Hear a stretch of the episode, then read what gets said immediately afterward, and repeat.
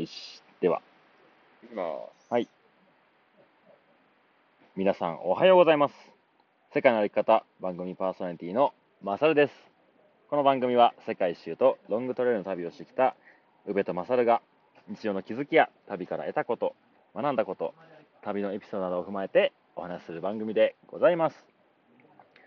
本日9月29日、えー、3日目となりましたね、アマトミトレイル。で、まあ今日のね、朝収録しようとしたんですけど、えっ、と、泊まった小屋がですね、ちょっと電波が入らなくて、1時間ちょっと歩いてから電波あるところで今収録しております。現在は、ここは、何ですか？笹ヶ峰？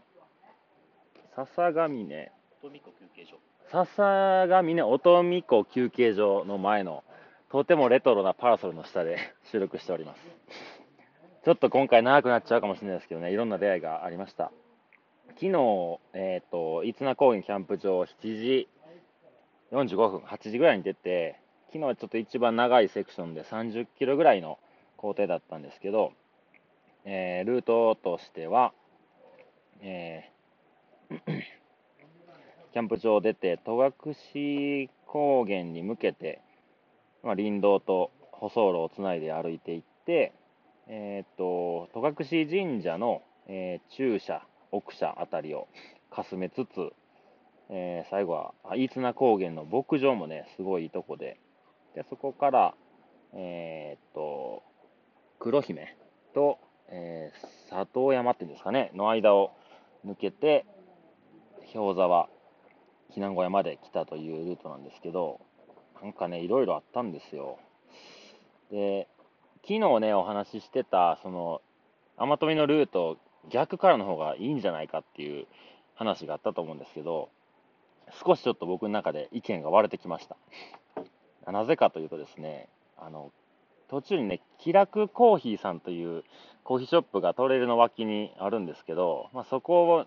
の店主の方とお話ができて、まあ、井上さんって方なんですけど、まあ、その方が、ま、ルートをこう設定する中でいろいろあの協力いただいた方だったみたいなんですけど、まあ、ぶっちゃけてそのどっちから歩いてほしいんですかって話をね聞いたんですよ。そしたらやっぱりこの戸隠神社にいろんなところから昔人が歩いてきたっていう経緯があるのでやっぱ駅からスタートするのが、まあ、彼らの思いではあるというところでしたね。まあそう言われてみればね確かにそうなんですよね。あの熊野古道とかも熊野古道を歩いて熊野本宮大社に向かうのが普通だと思うんですよ。熊野本宮大社からねその吉野とか、えーそっちの方に歩いていくのはちょっと話が違うんじゃないかっていう意見もあったりするんですけど、まあ、やっぱり長野駅スタートがメインですね。そういう生富トレイルの人の思いとかいろんな歴史的な背景を考えるとそれが正解な気はするんですけどまあ別にどっちから歩いたって誰にも何も怒られませんし自由だと思います、まあ、個人的にはルートトレイルのことだけ考えたら本当に、えー逆ルートで長野駅にゴールできた方がアクセスもいいし、まあ、お風呂もあってねいい美味しいご飯も食べれてっていうのがあるからそっちもありじゃないかなとは思っております。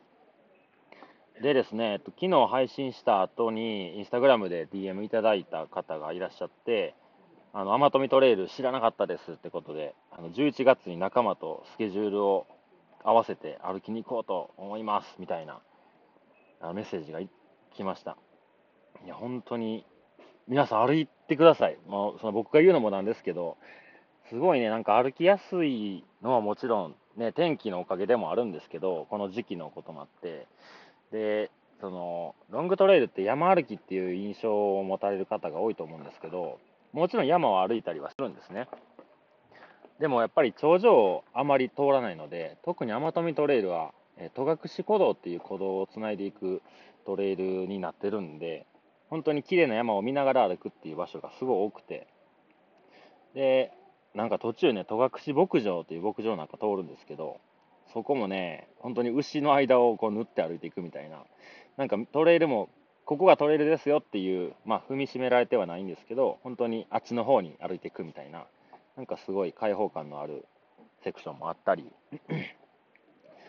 んで、本当にあのハイキング好きはもちろんですし、まあ、登山やれる方も全然あの歩けますし、女性だってあの全然あの快適に歩けると思います。体力なくても大丈夫ですし、あと、やっぱりトレイルのことをいろいろね、調べてないと、やっぱ80キロのトレイルって寝るとこどうすんのとか食料補給どうなのっていう不安が出ると思うんですけど、キャンプ場はすごいね、いい距離感でありますね。僕たちは3泊4日で歩くんで、まあ、3箇所に泊まるんですけど、まあ、途中にキャンプ場がちょこちょこあるんで、本当に刻んで歩いていけば、1日10キロ、15キロぐらいずつ進めて、まあ、時間に余裕があったら1週間とかかけていくことだって全然できるような気がしますね。で、その井上さんね、気楽コーヒーの井上さんとお話してる中で、なんかね、あの、まあ、日本百名山が4つぐらい近くにあるんですね。雨飾山と妙高山、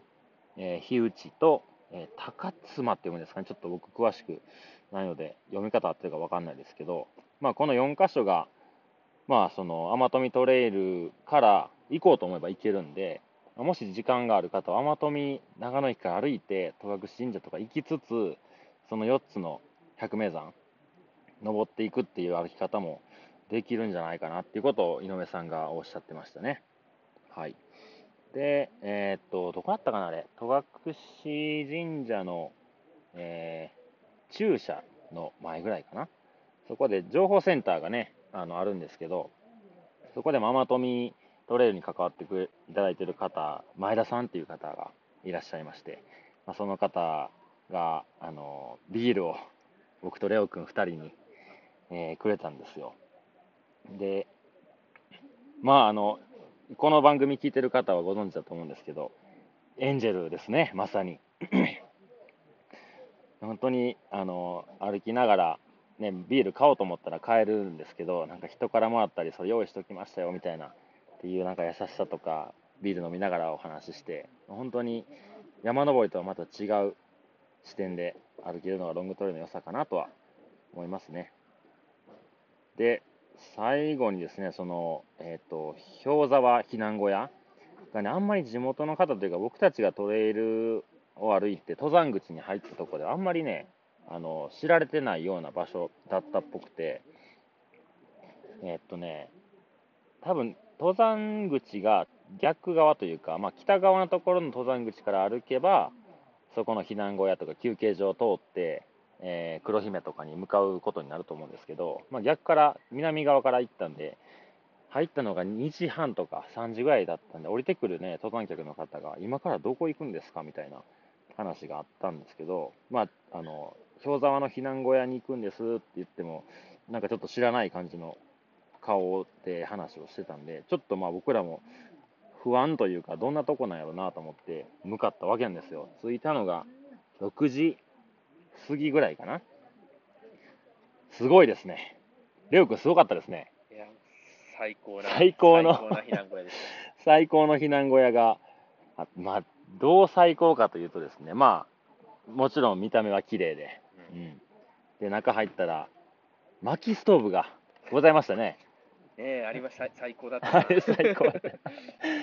で、その薪ストーブの薪もちゃんと用意してくれてて、ちょっとそこの脇にねベンチみたいな長椅子みたいなのがね、あったんですけどなんとその奥に小上がりがあって 布団まであってもうね何の心配もなくあのー、2人でヘッドライトつけて薪ストーブに薪を入れながら晩ご飯食べてましたねはい、で、えー、っと昨日はそこの辺りで終わって今日そこから1時間ちょっと歩いて今のこの笹ヶ峰また名前忘れたな。笹ヶ峰音見湖休憩所。はいです。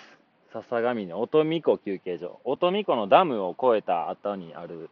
建物の前で休憩してるんですけど、やっぱ旅してるとストーリーがありますね。ねそこの横にね、こう、なんていうんですか、テントが建てられてて、そこでね、こうキノコ汁1杯300円みたいなの書いてて、レオ君がちょっとキノコをね、狂ったように好きなんで。これは食っていこうって待ってたら、そこのおじ様がいらっしゃって、で結構キノコ狩りに行く人がちょこちょこね、車止めて山入ってて、で、まあ、レオ君がもうキノコ狩り、いまあ、いつか行きたいよねって話をまさにここでしてたら、キノコの達人みたいな人が来て。で、あの、ここってどんなキノコ取るんですか？って言ったらいきなりおじさんがおもむろにね、林の方に行って、これ捨てたやつだからっつって、こうだけこうだけ。ね、そう、目の前にあります。このこうだけ。松茸ぐらいいい匂いするね、これ。うん香香りがすごい。そう、あの、香りのタケノコとか竹と書いて、こうだけなんですけど、本当に美味しそう。めっちゃでかいし、ようこんなん捨てたなって感じですけどね。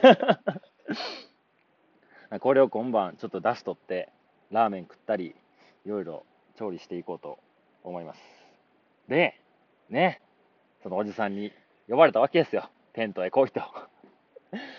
で、いろいろこう、どんなトレイル歩いてんだっつって、その天富トレイルを歩いてて、こんな道なんですっつったら、そこの、このエリアの、えっ、と、夢見平の遊歩道があって、すごい歩きやすいんですけど、そこの遊歩道を作ったのがそのおじさまだったと。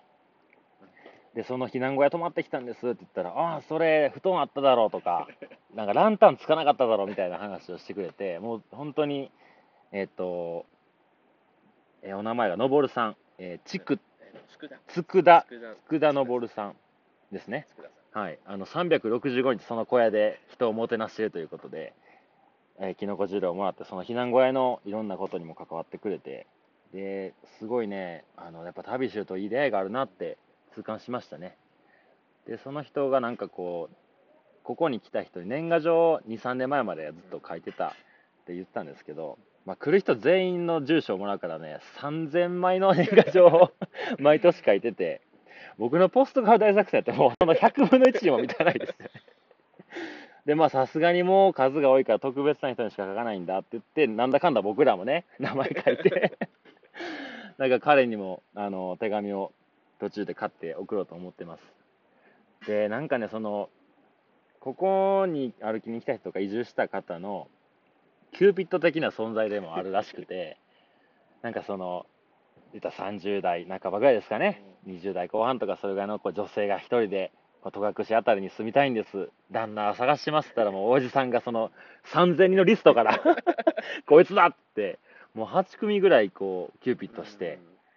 もうくっつけたんだ言うてすごいニコニコしてきのこ汁もいただいてもう栗も出てきてワッフルも出てきてコーヒーも来てかりんとうも出てきて。かりんとうも出てきていましたよあまとみにもエンジェルが。なのでこれからあまとみ歩く方はぜひここはお立ち寄りくださいということで。いや話し出すときりないですけど 今日はちょっとこの辺りで終わっておこうかなと思いますそれでは皆さんぜひ天富トレイル歩きに来てみてはいかがでしょうか。これから紅葉もねた多分1週間2週間後とか最高に綺麗だと思うんでもし時間ある方はセクションでもスルーでも楽しめると思いますんでよかったら歩いてみてください。それでは今日はこの辺りにしておきます。本日のお相手はまさるでした。さよなら。あ今日も元気にいってらっしゃいでしたね。今日も元気にいってらっしゃい。